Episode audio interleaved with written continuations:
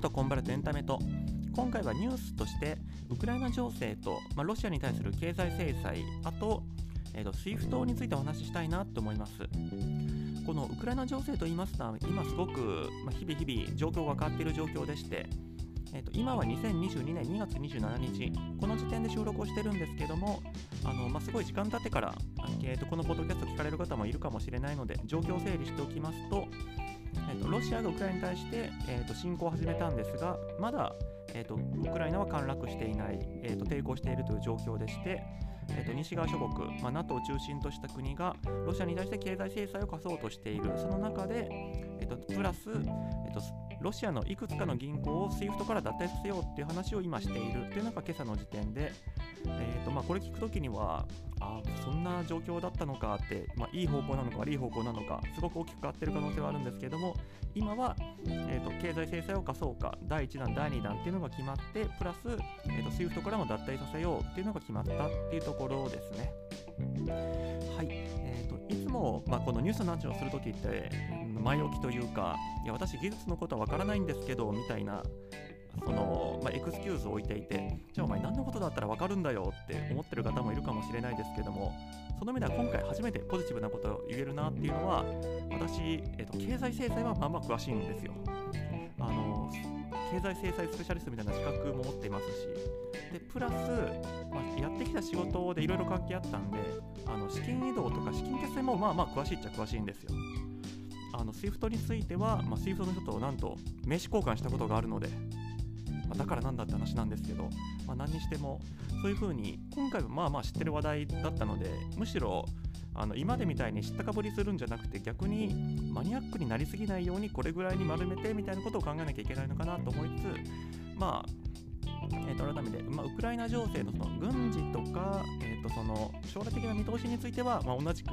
今までと同じく専門外なんであんまり深く突っ込みはしないんですけども、えー、と今起きてる経済制裁ってどういうもので、えー、と SWIFT 止めたら何が起きるかこの辺りをお話したいなと思います。じゃあ経済制裁とは何かってところからまず入ろうと思うんですけど、まあ、読んで字のごとし経済的に経済的な力でその気に入らないやつに対して制裁を加える、まあ、それはもちろん正しいんですけどただ細かく言い出すと本当にいろんなパターンというかいろんな風に分かれてるんでなかなかややこしいところがあるんですよね。まあ、誰がその経済制裁を課すのか誰に対して課すのかでどういったことをするなというふうに課すのか、まあ、この3つから分類できると思うんですけど誰が課すのかってところで言うと、まあ、基本的には国連ですね。えーと重要だともかく経済制裁してる数してる人間の数で言ったら多分国連制裁が一番多いんじゃないかなってなんとなく思ってはいるんですけど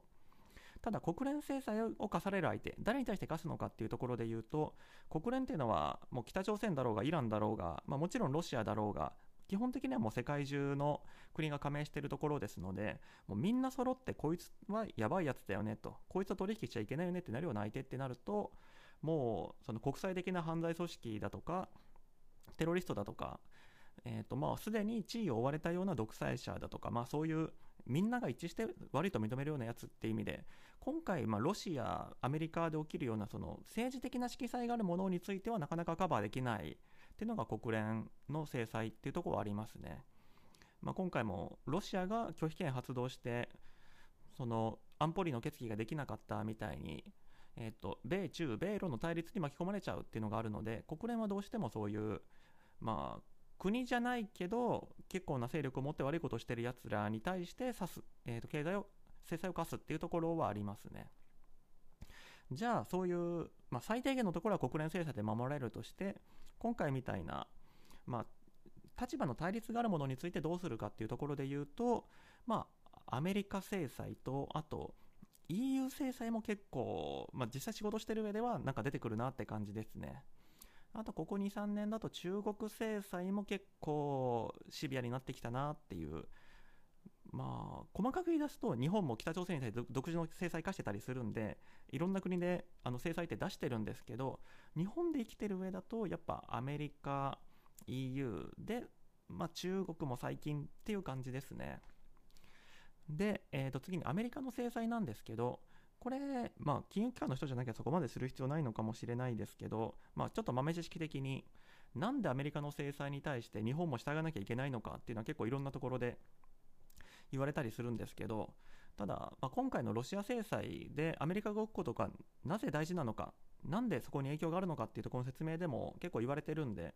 あのもしかしたら常識なのかもと思いつつ、えーとまあ、実際の経済の世界、まあ、主に国際貿易ですね。ここの決済ってほとんど米ドルアメリカドルで行われてるんです。まあもうもうそういうものとして起きちゃってるからもうそれが元で世界が動いてるからとかまあ鶏が先か卵が先かの話はあるんですけどまあ全部米ドルで揃えておいたら為替が動いたとしても損失困らなくて済むとか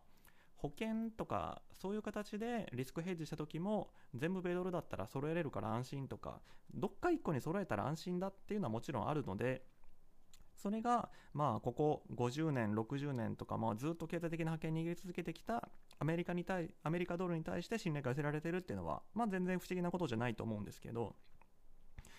で、えー、とその米ドルに対して圧倒的な信頼が寄せられてるっていうのはもうロシア中国も一緒でロシアが貿易するときも中国が貿易するときも基本的にはもう米ドル使ってるのでなので、えーと、アメリカ政府と喧嘩すると米ドルが使えなくなってしまう、えーと、どういう仕組みかっていうと,、えーとロシアの銀行だろうと米ドルで払いたかったらアメリカ国内にあるそのアメリカの銀行にそのロシアの銀行ロシアの会社の名義で米ドルの口座を作んないと米ドルって動かせないんですよ。なので、えーと、ロシアだろうが中国だろうが結局のところは最終的にお金の首根っこをアメリカにつかまれてるって状況なのでなので、えーとアメリカ制裁っていうのはもう他の国の制裁よりも圧倒的に強いわけです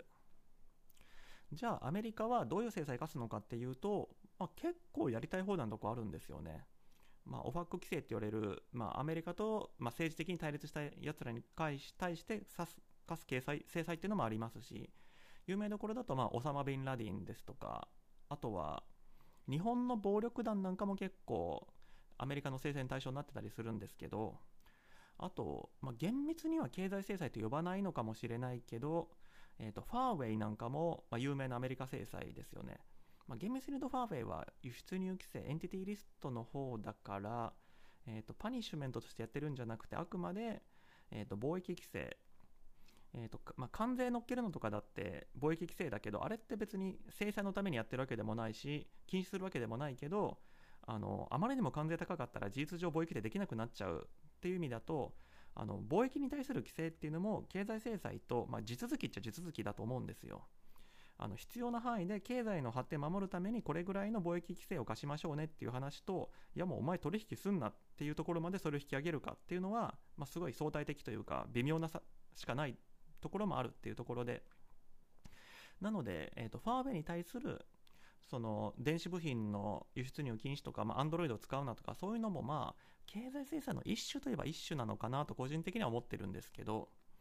あとはなんか人権を理由にした、えーと、マグニツキー法に基づく、えーと、新疆ウイグル地区、まあ、中国の一部ですね。あそこに対あそこの軍事企業に対する制裁なんかも最近は話題になってますね。えーと深くは突っ込まないですけどそれに対して中国からアメリカに対して制裁が出たりとか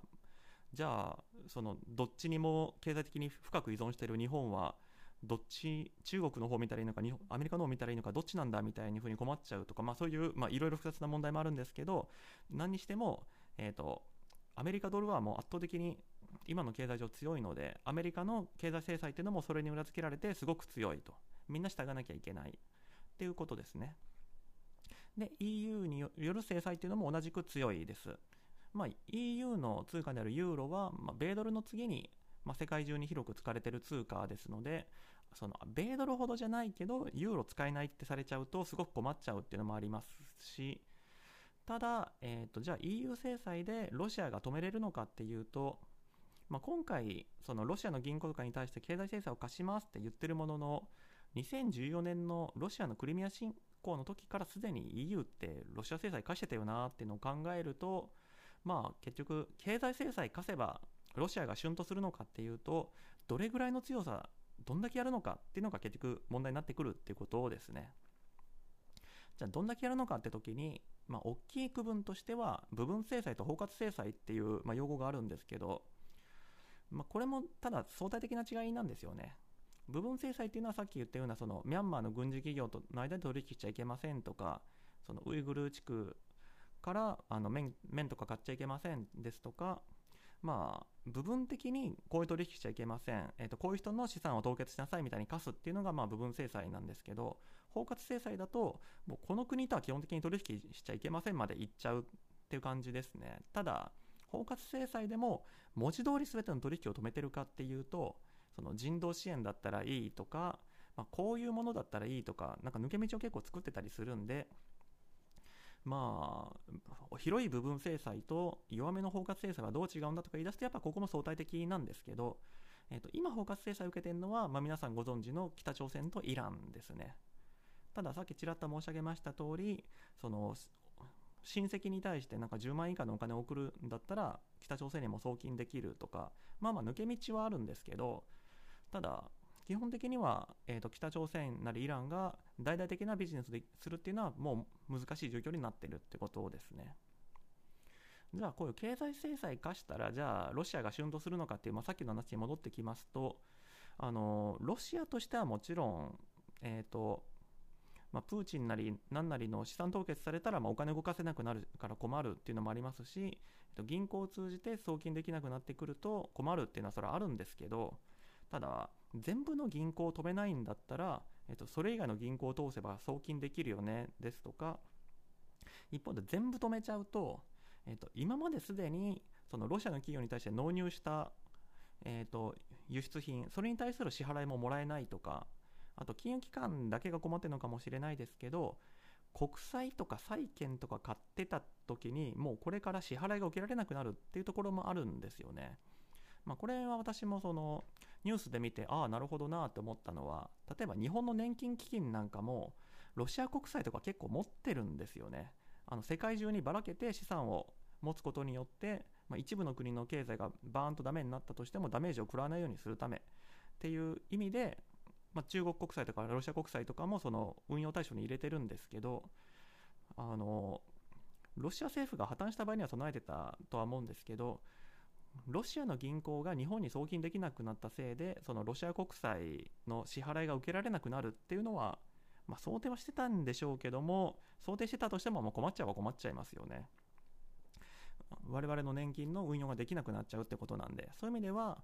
まあ、将来長く続けば、まあ、そもそももうそういう状態になったんだからロシアに対して輸出しませんとか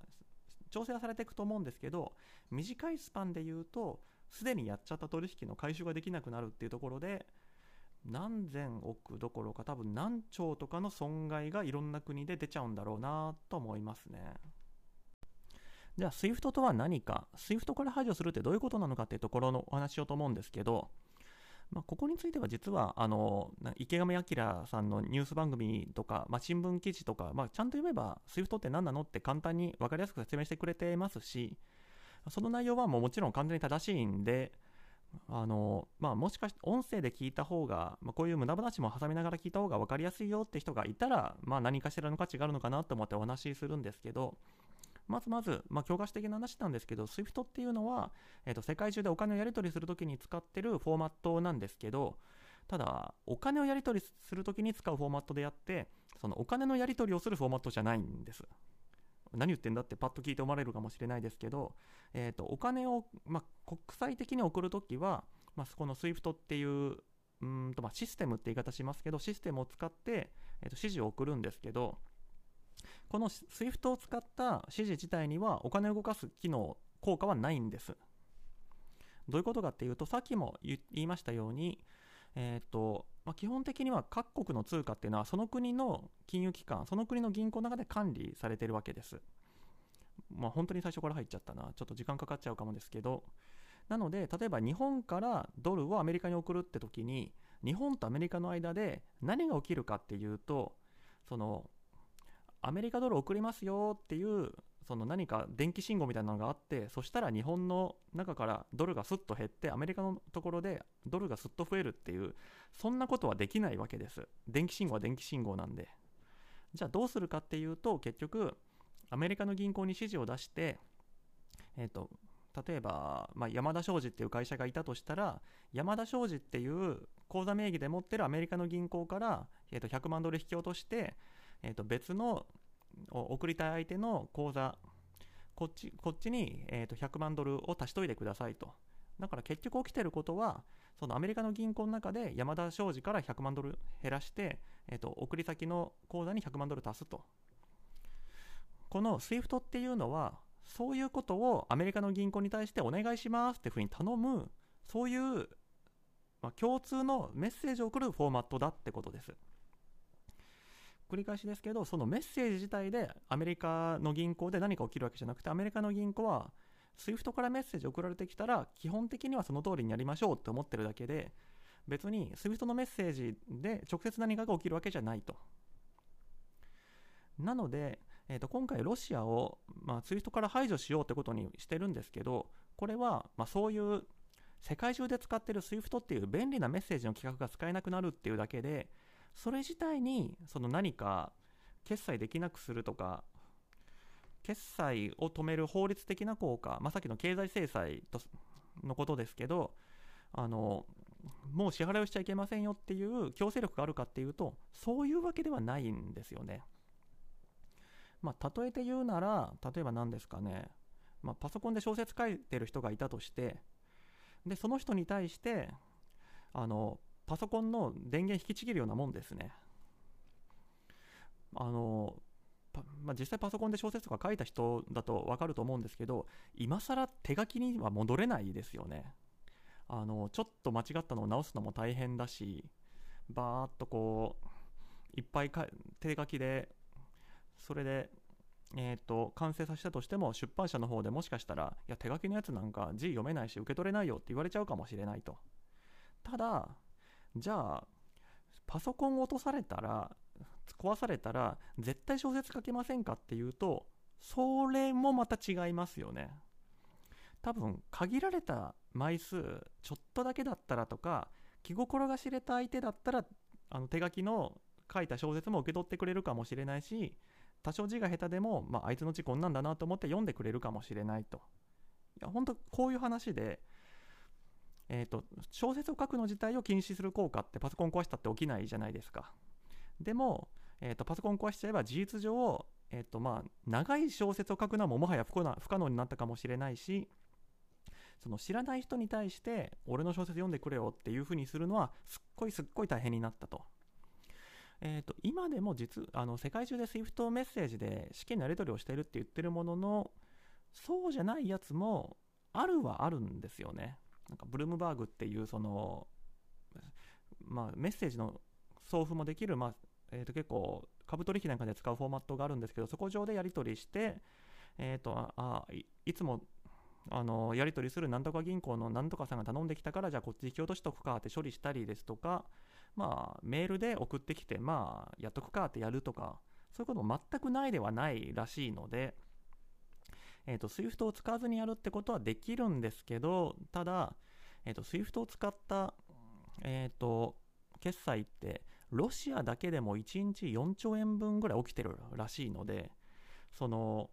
まあ、メールとか電話でも頼めるけど、この人本当になんとか銀行のなんとかさんかなとか確認するのって大変じゃないですか。でも SWIFT で送られてきたら、あ、この銀行から指示が来たんだってはっきりわかるので、なので、何兆円とかの処理になってくると、ちょっと SWIFT じゃないやつだと事実上できないよねっていうことで、まあ、SWIFT から排除しちゃうと、もう、その、全く例外がないわけじゃないんだけど、今起きてるような大規模で大量に瞬時に処理する決済って意味ではもう事実上できないっていうことですね。なので、えーとまあ、これもただ、今のところ全てのロシアの銀行を SWIFT から排除するんじゃなくて、ごく一部の銀行だけらしいので、まあ、多分大手だけだと思うんですけど、そうなってくると、まあ、その大手の銀行がちょっとプライドが許さないかもしれないですけど小さい銀行に頼んでいや俺たちの代わりに送ってくれないかってやって外国に送るとか、まあ、そういうやり方をしていくことになっていくんじゃないかなと思うんですけどただもちろんそのえー、とちっちゃい銀行としても、もともとズベルバンクだとか、まあ、そういうロシアの大きい銀行から頼まれたってことを隠すわけにはいかないんで、その大きい銀行の方に経済制裁を課しとけば、えー、と最終的には、まあ、SWIFT の中でチェックされて止まるってことは起きるとは思うんですけど、ただ、えーと、自分で SWIFT で直接送れたら、もっともっとごまかすのが簡単なんですよね。例えばなんだろう、ロシアだとカザフスタンとか結構仲良さそうな気するんですけど、あのベラルーシとか、ベラルーシが直接その経済制裁を受けてないんだとしたら、例えばロシアから1回ベラルーシに送って、ベラルーシの銀行とかに、ちょっとうちの名前隠しといてくれないって言って、ベラルーシからもう一回送るとかしたら、もうひょいひょい送れると思うんですけど、ただ、SWIFT が閉じられてると、あのロシアからベラルーシに送る最初のステップも本当は SWIFT で送んないと、めんどくさい、めんどくさいというか、他に送る手段が基本的にないので、そうなってくると、結局、今までなかったルートを国内のロシアの銀行に対して作ってやっていく。で、国内のロシアの銀行も、そのズベルバンクからの送金隠してたって言われて追加で制裁の対象になったら嫌だからあんまりそういうの受けたくないと思うのでやっぱり SWIFT から排除されるってなるとめちゃくちゃダメージあるっていうのは間違いないと思いますねじゃあこれらの措置によってどういう効果がロシアで出るのかっていうところなんですけども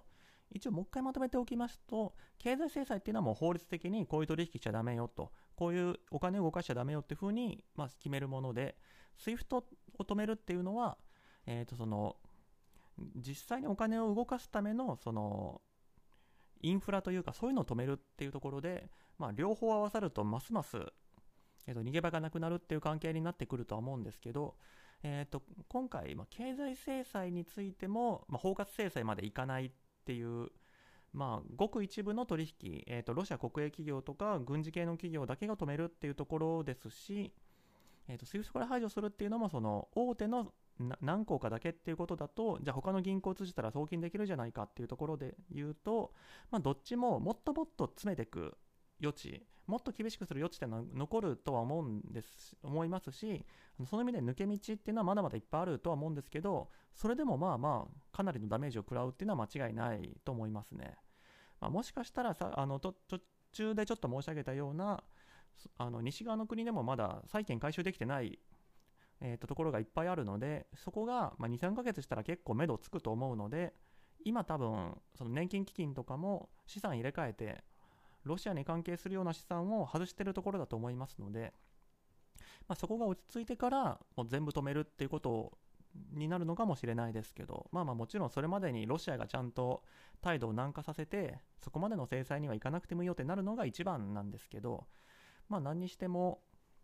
えーと、完全に息の根を止めてるわけじゃないけどそれでももうあの今までの経済のやり方が、えーと、通用しなくなるのですっごい大変だっていうことをですねでじゃあ一部報道なんかで出てるいやいや中国との貿易があるから大丈夫だよとかいやロシアはもう仮想通貨暗号資産に対してシフトしてるから大丈夫なんだよっていう報道もあるんですけど私これは結構懐疑的ですね。いやそんなんじゃどうにもならんだろうって思ってます。まだ中国との貿易ってことなんですけどまあまあもちろん、えー、と中国は世界最大の生産国なので、えー、といろんなものを中国から買えば、まあ、多少は大丈夫でしょうしあの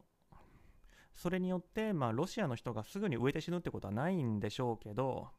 ただじゃあ冷戦時代みたいにその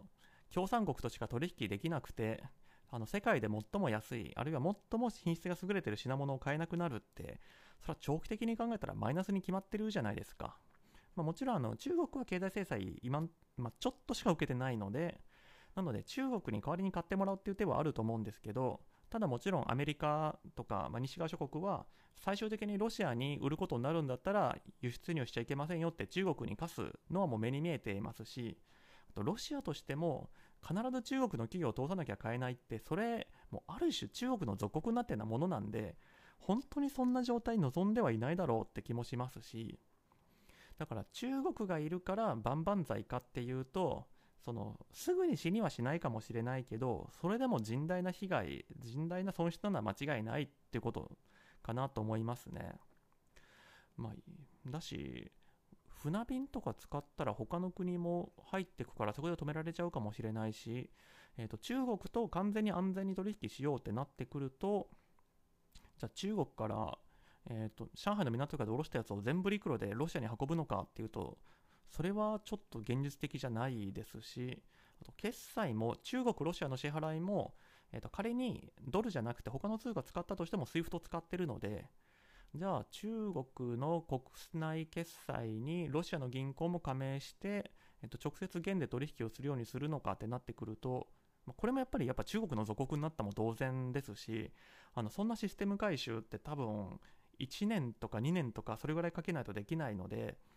やっぱり短期的にもめちゃくちゃ混乱すると思いますしそのロシアのそのソビエト連邦をもう一回作るんだみたいな野望が本当だとしたらそれは解決になってないだろうと。それ中国のあの靴の裏舐めて生きるようなもんなんで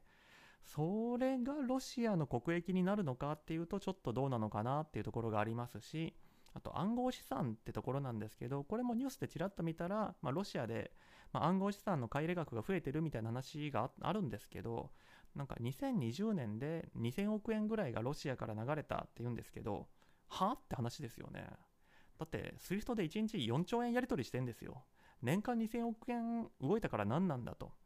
まあ、もちろんその2000億円のあのビットコインなり何なりを転がしていろんな支払いに使うっていう手はあるはあるんですけど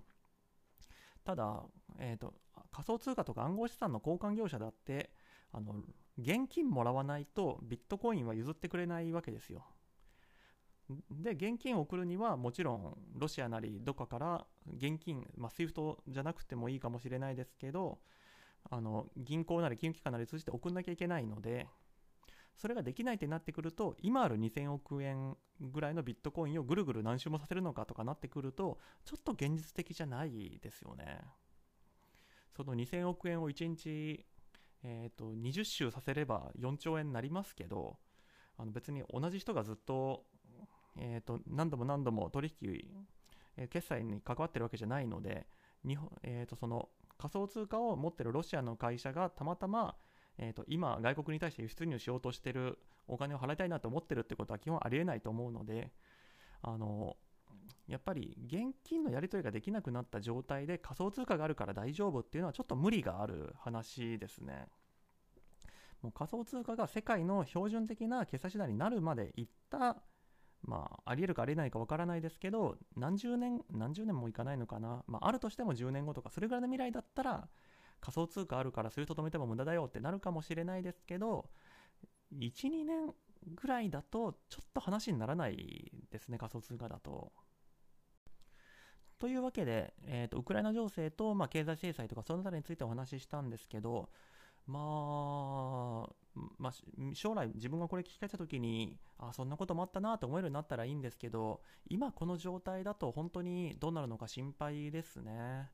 まあ、日本経済にどういう影響があるのかっていう心配もあるんですけど私個人的にあのウクライナに親戚住んでるんでいやまあ、ちょ今のところ戦場になってない場所だから大丈夫だとは言いつつもうーん早くやっぱ平和が一番だなって本当思いますね。はいというわけで今回は、まあ、すごく真剣な話題なのになんか途中下が滑ってひょひょいっていろいろ言っちゃいましたけどもまあ、やっと得意分野が来たっていうところで、あの、いろいろとお話しさせていただきました。これからもご視聴いただけますと幸いです。それでは。